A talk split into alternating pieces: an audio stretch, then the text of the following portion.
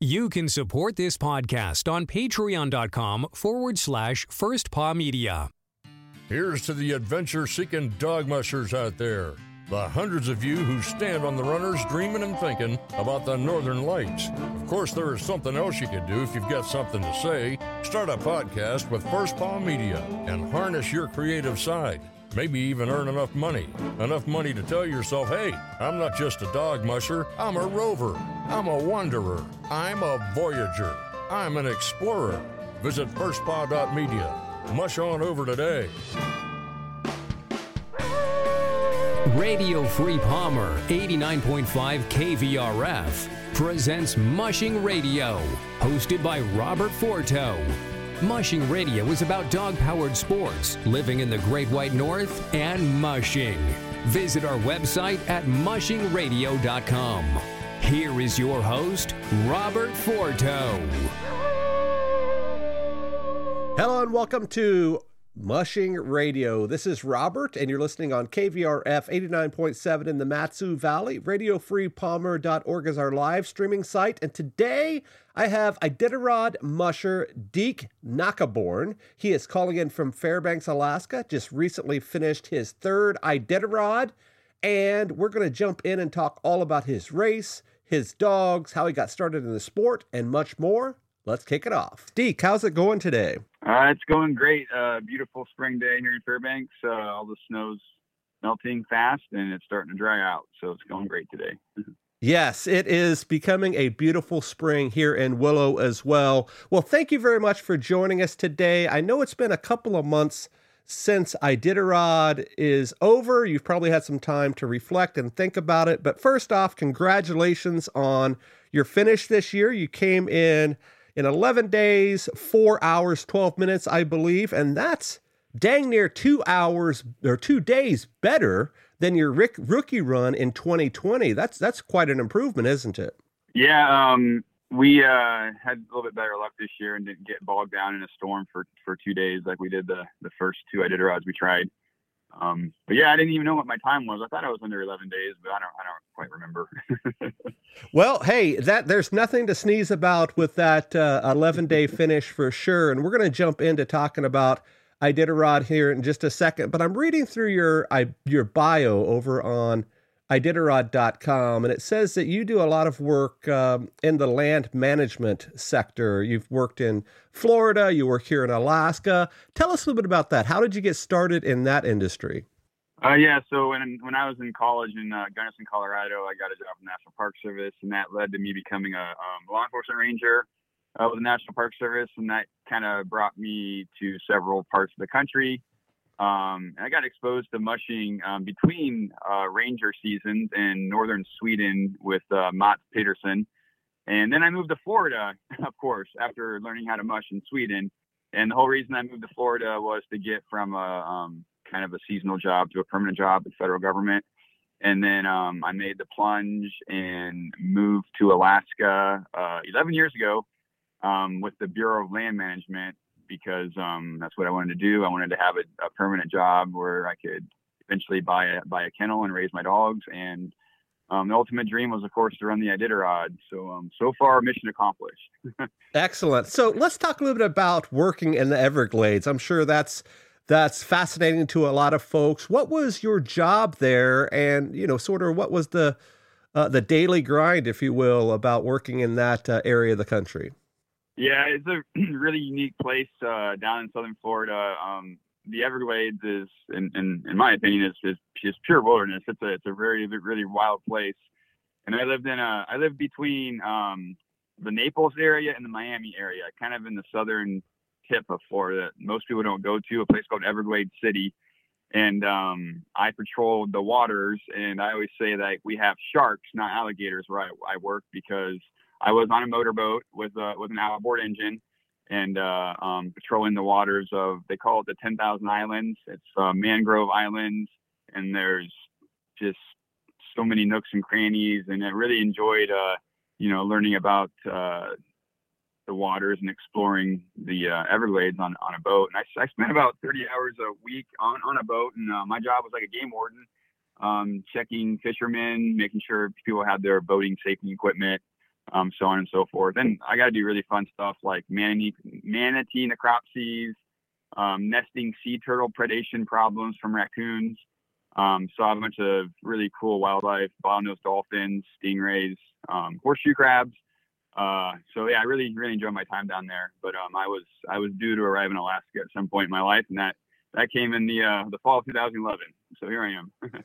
I lived in Fort Myers Beach many years ago, and I drove that route several times from, like you said, Naples over to Miami. Is that the area that they call Alligator Alley? Uh, that that stretch of road there? Yeah, I, am not sure if the interstate's called Alligator Alley or um, I think it's Highway 41 or yep. 40. That uh, is a, is a southern. Yeah, um, I'm not sure which one's called Alligator Alley, but um, the route that I I think that you and I were talking about definitely has a lot of alligators along along the route, and um, the endangered Florida panther as um, sometimes seen on that route as well. Right. So moving to Alaska, was that a job transfer, or did you just say, "I've had enough of the heat and the swamp of Alaska or of Florida. I'm going to move where it's a little bit cooler"?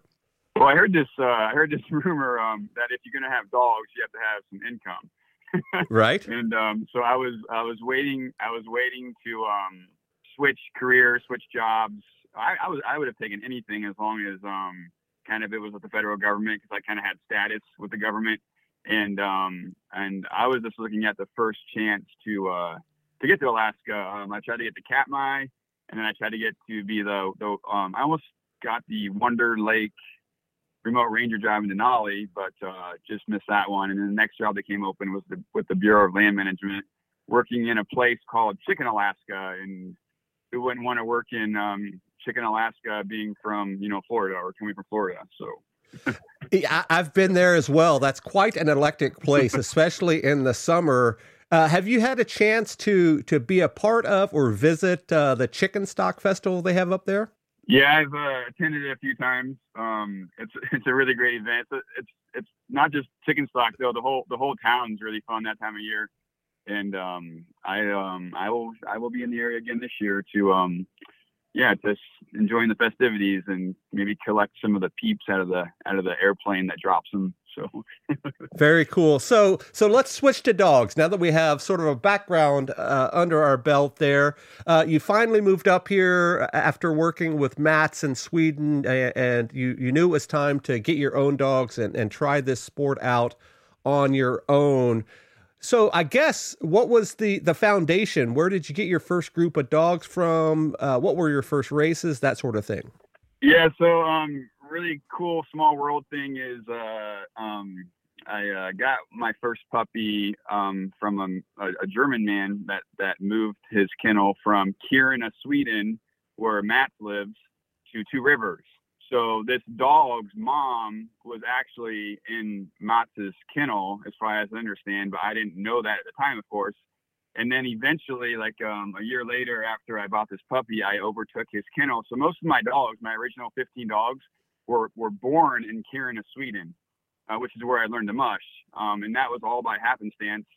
And um, it kind of became a cool thing because uh, I have some uh, Scandinavian lines in my in my bloodlines now um, from Roger Dahl and Robert Sørlie, and uh, those guys are, are heavy hitters over there. So it's kind of a cool little cool little um, ingredient or whatever flavor I have in, in my kennel today. So um, but yeah, um, fall of 2013, uh, one day I had two dogs, and the next day I had 17 dogs because I went and uh, overtook a, a kennel. So yeah. you know that that's how it happens, doesn't it? I think that's how I got my start up here in Alaska as well. Uh, I was uh, working with uh, another kennel, like a lot of us do, and I had a few dogs there, and went fishing down in the Kasilof area, and a mushing friend of ours was getting out of out of dogs, and he said, "Hey, I've got a group of dogs here. Are you interested?" And luckily, I had my dog truck, and I came back with eight or nine more dogs, and all of a sudden, we had a dog team. It sounds very similar to to you and a lot of other people. Yeah, nothing like biting off more than you can shoot. That's for sure. I mean, like sure. you don't know what you're getting into at the time, but it all worked out. for sure. So. so. you said in 2013 uh, you were ready to rock and roll. Uh, did you start right off the bat running in the mid distance races here, like the Copper Basin, the Knik 200, those sorts of races?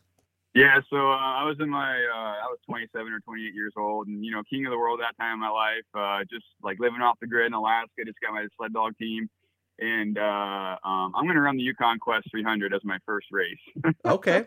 um, so I uh, I tried that, and I'll never forget. Um, I didn't know what I was doing, by the way, and I, I tried I tried that, and uh, I started fifth, and I'm in this broken down like 01 Dodge Ram, pulling like these dilapidated dog boxes on a two-place snow machine trail. And that year in the Quest, we started on on um, I'm not sure what street, but downtown, like in town. So we started our mush past the store. It's very similar to the Iditarod ceremonial start. And I started fifth, and right across the street is uh, Gene's Chrysler truck, for, uh, proudly sponsors Aliy Zirkle. And I'm like, well, there's one of the legends right there. And I just kind of smiled and said, hey, what's up, Aliy? and uh, that that was like me meeting like um, um, like a Michael Jordan or you know whoever, and uh, and uh, that was that was kind of uh, a, a, a very very good memory of how how close and connected the the mushing community is. How I'm a rookie with no idea what I'm doing, and I'm next to one of the best mushers ever lived. You know, my first race.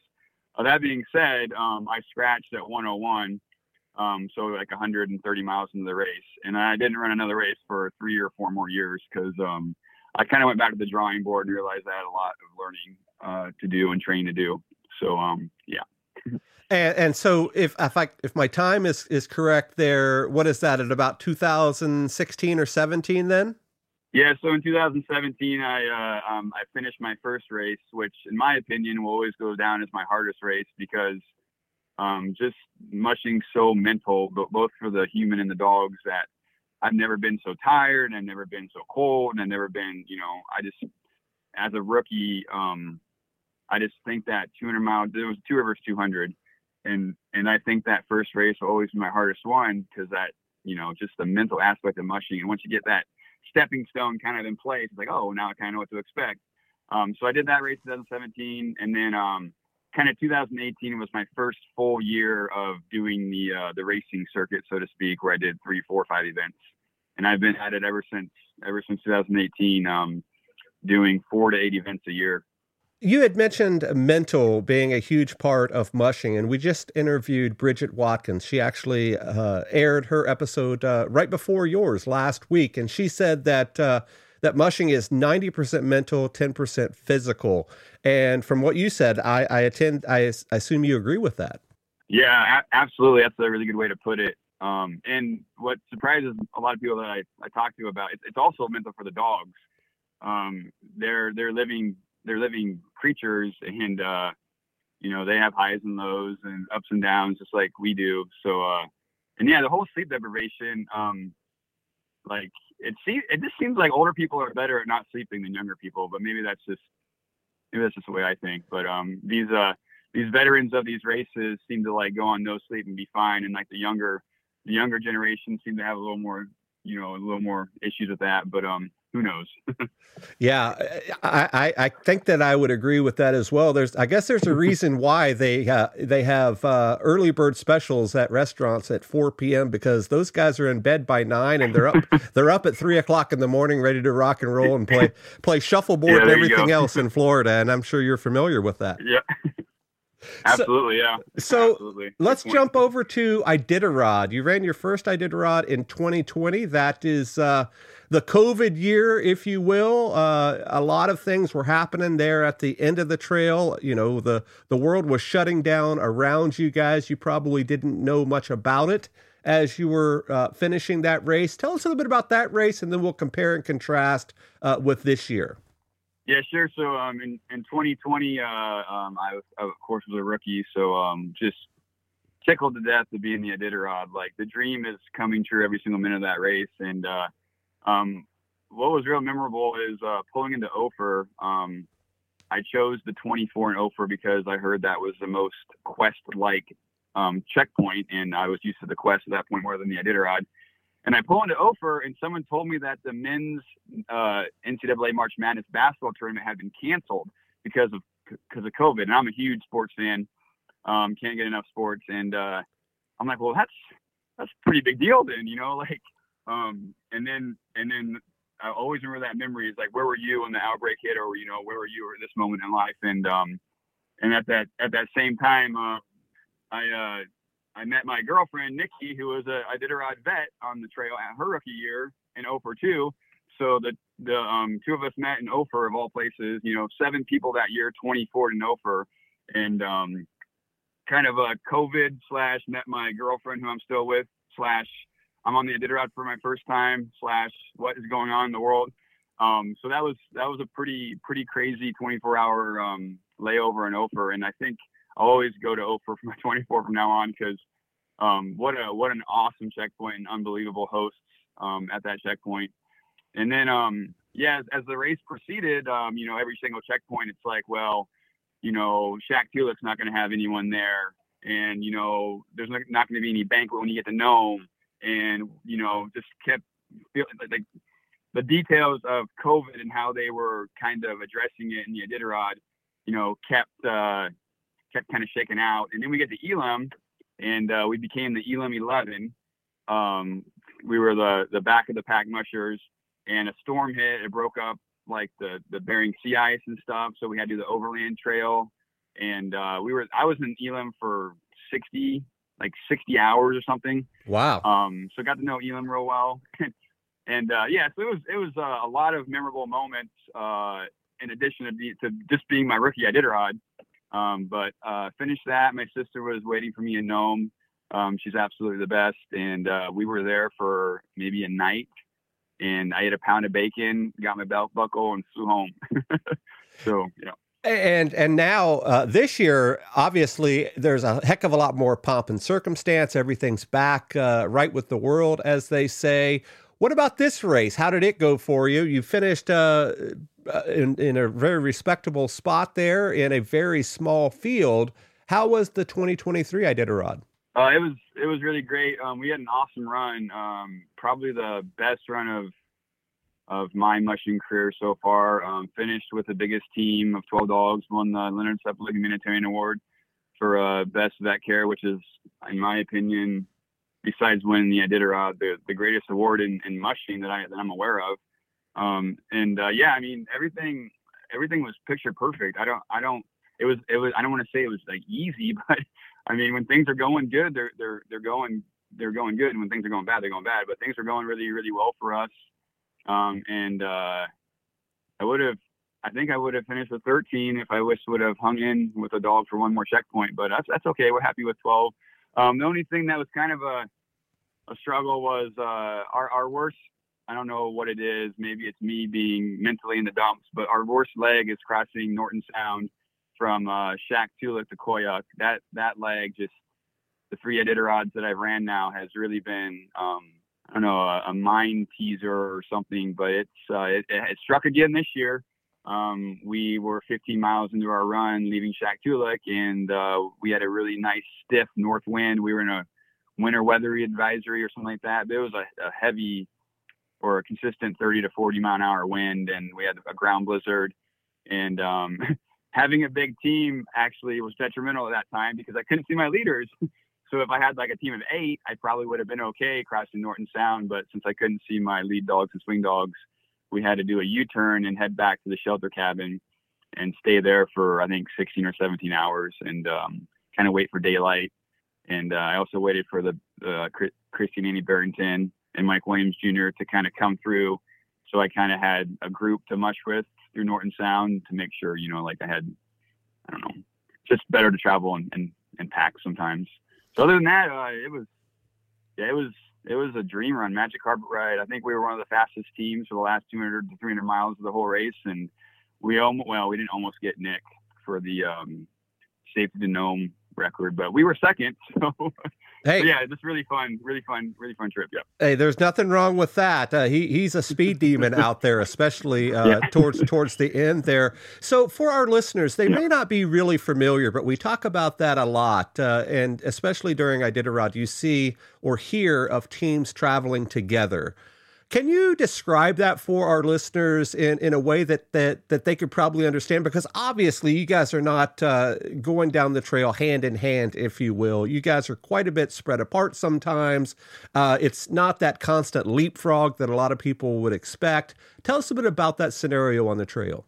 Sure. Um, I guess I guess I'm really comfortable mushing alone, and that you know, um, and it's really easy to mush by yourself when when things are good. But you know, the Iditarod, although it's a race of speed and it's you know me versus another team versus another team versus another team. Sometimes it's musher versus Mother Nature, and in, and in those moments, it's not about um, beating your opponent or so to speak. It's about you know joining forces with another musher and their team and getting through something together. So that way, like, hey, my lead dog is having a hard time. Can you leapfrog me, and then I'll follow you for a while, and uh, and vice versa, and then we go our separate ways once kind of you know the conditions get more comfortable again. But uh, I just I was in the storm shelter and I didn't want to go back out on the sea ice and the ground storm without knowing other people were going getting through it as well. So um, basically, I I uh, kind of took advantage of Kristy and, and Anna and Mike Williams Jr.'s uh, experience and let them go in front of me and say, well, if they can do it, I can do it because they have more, way more Iditarod um, races under the belt than I do. Um, so I just needed kind of that confidence boost, knowing that other mushers were out there in front of me, and uh, basically, if they can do it, I can do it. So um, that's kind of what that was about.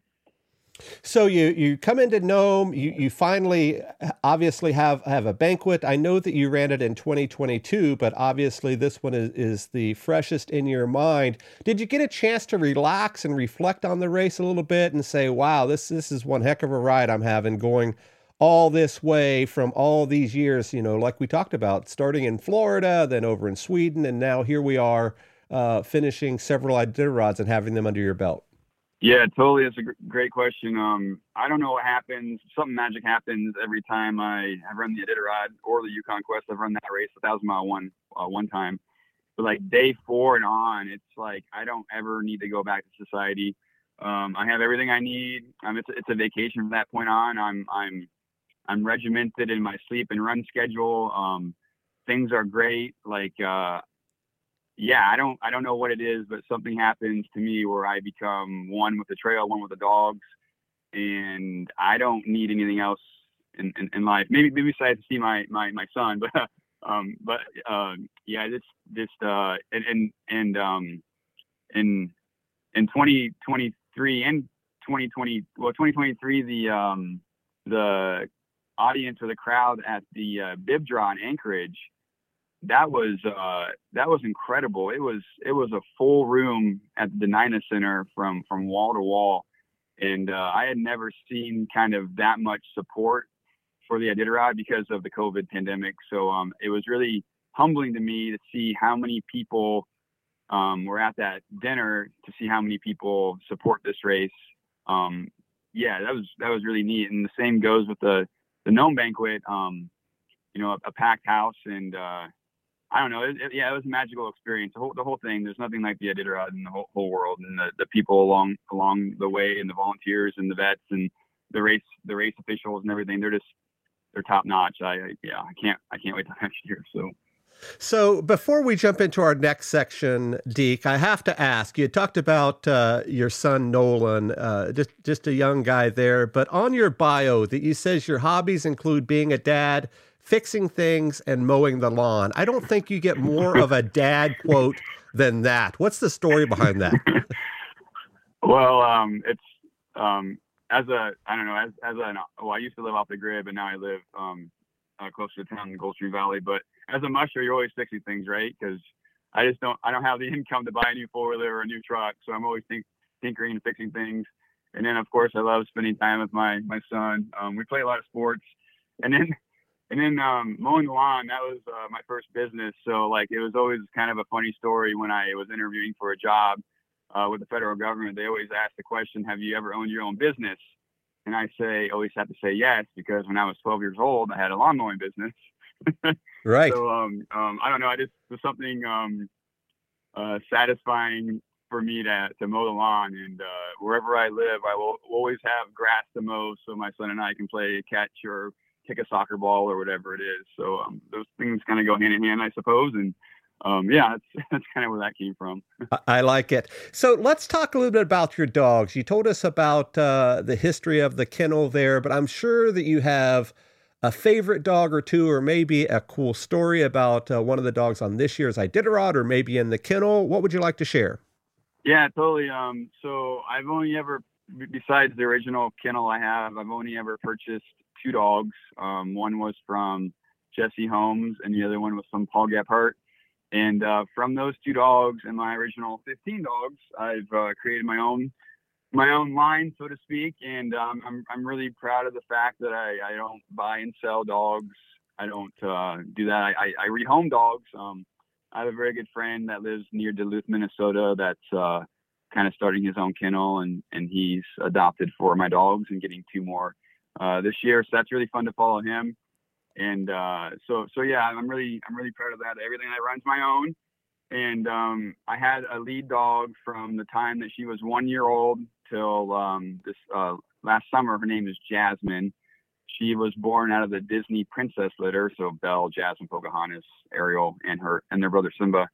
But she was, you know, that one dog in a lifetime, just like you know a cowboy has one or two horses in a lifetime, that are just this something, something else. And uh, she was my go-to, my heart and soul, my everything. I trusted her with my life, and she, she trusted her, you know, with hers. And um, last summer, she stepped on something and tore a tendon in her wrist. And um, what a devastating blow to um, my kennel, right? Because, you know, when you tear a tendon, she's going to be fine forever as a pet dog, but she's not going to be running the Iditarod anymore. And uh, what I'm getting at is, okay, so we're going to enter the Iditarod and without our main leader, and we're just going to need someone to step up, as they all say. And I'm like, this isn't going to happen. And sure enough, uh, during the Willow 300 and then on the Yukon Quest 550, a three-year-old named Peso uh, started to say, "Hey, hey, hey, Dad, I can, I can maybe do some leading." And uh, he ended up leading every single mile of the Yukon or the Iditarod this year. Uh, not for one minute was he not in lead. And um, I noticed something I've never seen before. I've only heard about it um, going over Eagle Summit, um, which is um, probably the hardest feature in all of mushing sometimes with the weather. Um, it's on the Yukon Quest, and um, sure enough, the trail was blown in, and I couldn't see anything. And I started seeing Peso do like these S curves, like uh, like going left, going right, going left, going right. And I realized that Peso was smelling the trail, and I couldn't believe it. I've heard, I've always heard that dogs can do this, but he was literally smelling the trail and keeping us right in the middle of the, the drifted in trail. And then just to show how proud he was, we get to the summit and uh, he stops and he lifts his leg and he pees on the marker to say, "Hey, I got us here. I'm marking this territory, and uh, yeah, you're welcome." So um, anyway, that was a that was a cool um, kind of thing that I've always heard about, and it actually happened. And uh, yeah, he's just been incredible this year. I like it. And, and, it's amazing how they step up at exactly the right time. I've seen that in, in our dogs several times where where they just say, "Hey, we're ready to go in, boss." It's like coming off the bench on a football team, and, and the next thing you know, you have the next Tom Brady on your hands. Uh, absolutely, and and I don't know what it is that we recognize in the dogs, but we recognize it, and uh, it's I guess it just goes to show that we really know our dogs and care for them. So. Very good. So the next one, next question I have is the question I ask all of our guests, and I'm interested to hear what you have to say. You've been doing this for over a decade now. You've probably seen a lot of things come and go. And the question is where do you see the sport of mushing and possibly the Iditarod in the next five years or so, maybe in the next decade? Obviously, there's a lot on our plate with climate change and the economy and sponsors and all of that. Where do you see the sport uh, uh coming up uh, in the next few years? So yeah, there's a lot of things going on, a lot of transitioning, um, a lot of uh, yeah, um, you know, small teams and so on and so forth for for the reason. Uh, me personally, um, I, I mush for the joy of mushing and spending my my lifestyle with dogs and sharing that with my son and my friends and my family. And um, what the races do for me is it's a chance for me to rub shoulders with other people that are crazy and nuts like I am, other dog people. So I, I take more joy out of racing as like a, a like a family reunion with with the other mushers of the community. And it's a time for me to say, hey, what do you you know how do you do this or how do you do that? So so me personally, um, if there was never a, a race ever again to compete in, um, what would probably happen is I'd get invited or I'd be the one inviting people to like, hey, let's go um, let's go have a fun run to uh, you know Wonder Lake and Denali, let's go up to the Arctic and and do this. And uh, so so that's that's kind of where I'm at with that. And uh, that that being said, um, uh, the the racing world is uh, is super cool because well, you uh, kind of do all of your work ahead of time with your drop bags and logistics and stuff. Um, so uh, so I, I, enjoy that, and um, once in a while I win a little bit of purse money, so that that helps quite a bit too. Um, where, where, the uh, where the Iditarod is going, I, I I have I have no idea, but it, I mean, I, I'm I'm I'm in it to to uh, share the trail with other mushers and uh, get to know them. I actually um, have a, a, cousin in Nome with my same last name who has become my my host family. Um, so I got to go see her every year now. Um, yeah, like there's been a lot of conversations and a lot of uh, discussions uh, on social media about what are the reasons for the small mushing teams and and um, so on and so forth. And um, you know, it, it, just ebbs and flows, and um, hopefully, I can help carry the sport forward by sharing my passion with uh, kids and and other adults, and we can get the numbers back up. Um, I have no idea what the solutions are or anything like that, but um, I'm I'm just very thankful that I'm 39 years old and I have about 10 to 15 years left of mushing, and thankful that I've gotten to complete the Iditarod and hope I can every year for the next 10 to 15 years. There you have it. Well, thank you very much for for that perspective, Deke. So let's jump into our last segment here, and this is the time where you're able to thank or or give kudos to those that uh, that help you out on the trail. Do you have anybody special, and if so, uh, who is it? Yeah, for sure. Um, um, my my um, most supportive sponsor since I started this has been um, uh, Barb and Tyler, the owners of Aurora Animal Clinic, um, and congratulations to them. Uh, they just um, moved clinics and they have a much much bigger, nicer, and more tech savvy facility. So that just happened like a month ago. So congrats to them. And also uh, Ivory Jacks, uh, Dick Ellsworth, Ivory Jacks. He's been a huge part of the mushing world um, for a long time, and I appreciate his sponsorship. And and then most importantly, uh, this this past winter, um, I'm like I'm like I'm I'm tired of doing it myself, so I started getting other people involved, and uh, I have a really amazing human team. Um, uh, one of my best friends named Eric Straley. Um, he's kind of the dad of our operation. He makes sure we are on time to things and not late, and make sure all of our equipment's uh, in safe and functional condition. And then we have the kid who came on this year. His name's Jonah Bacon, and uh, just 24 years old. I have him totally addicted to mushing, and uh, he plans to run um, all the Iditarod qualifiers uh, next season. Um, he's also my neighbor. And then I also um, very much want to thank uh, Nikki Preston. She's my girlfriend, and she's also a veterinarian at Aurora Animal Clinic. And um, she uh, brings a lot to the table, just being my partner and a veterinarian. So um, yeah, mushing with a human team, I'm very very convinced is way more enjoyable than trying to do anything by yourself. Um, just getting back from a training run and talking dogs and uh, having other people to uh, to ride a sled with is uh, it, it, makes it ten times ten times better. So uh, that's that's who I'd like to thank, and I really appreciate them a lot. I hear you there. So where can folks find you, Deke? Where are you most active? Um, I'm pretty old school, I guess, these days with what they call Facebook. Apparently, that's the, the, social media platform for older people. so, um, uh, yeah, I have um, everything that I, on my own personal um, Facebook page is always made public, and then I have a Nautique Sky, or it's actually Facebook slash Dekes Dogs um, kennel page. I try to do Instagram. Um, I just don't get Instagram yet. And uh, I have a I have a contact from the United Kingdom who's offered to uh, build my website for me. So he's working on that. Um, so we'll have a website soon up called www.dekesdogs.com. There you have it. I usually reach out. All right, and we'll definitely put all those links over on your show notes page as well. And yeah, Facebook is definitely old school. I'm about 10 years older than you, and I can't quite figure out the Instagram game yet either. I let my daughter handle our business page because she's uh, quite a bit younger right than us, and, and she, she yeah. knows it better than I. So, Deke, thank you very much for joining us today. It's been a pleasure to have you on, and thanks for being such a long time listener. I really appreciate that. And we'll talk again soon, okay?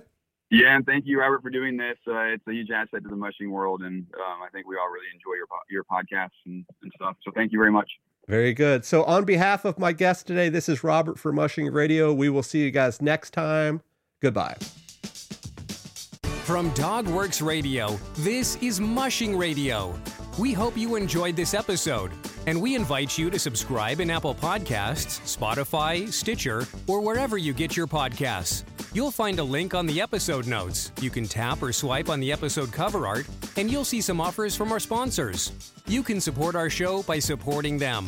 If you like what you have heard, we would love it if you could give us a five star rating and tell your friends how to subscribe too. Your host is Robert Forto. Our producers are Michelle Forto, Alex Stein, and Tony Ryder.